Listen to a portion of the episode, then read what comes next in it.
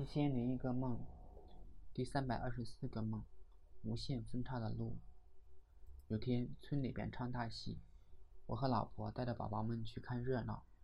散场的时候走散了，我很担心老婆无法照顾两个小孩，急忙叫了老爸一起去找。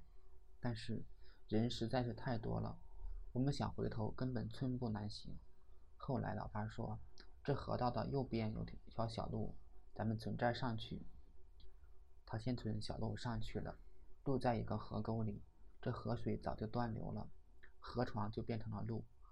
河两边是 V 字形的土土坡，我也走进了小路。老爸右拐走远了，我感觉他走错了方向。这小路就在河床的右边，而且小路有岔路，那应该每次都走左边的岔路才对，所以我总是选择左边的岔路。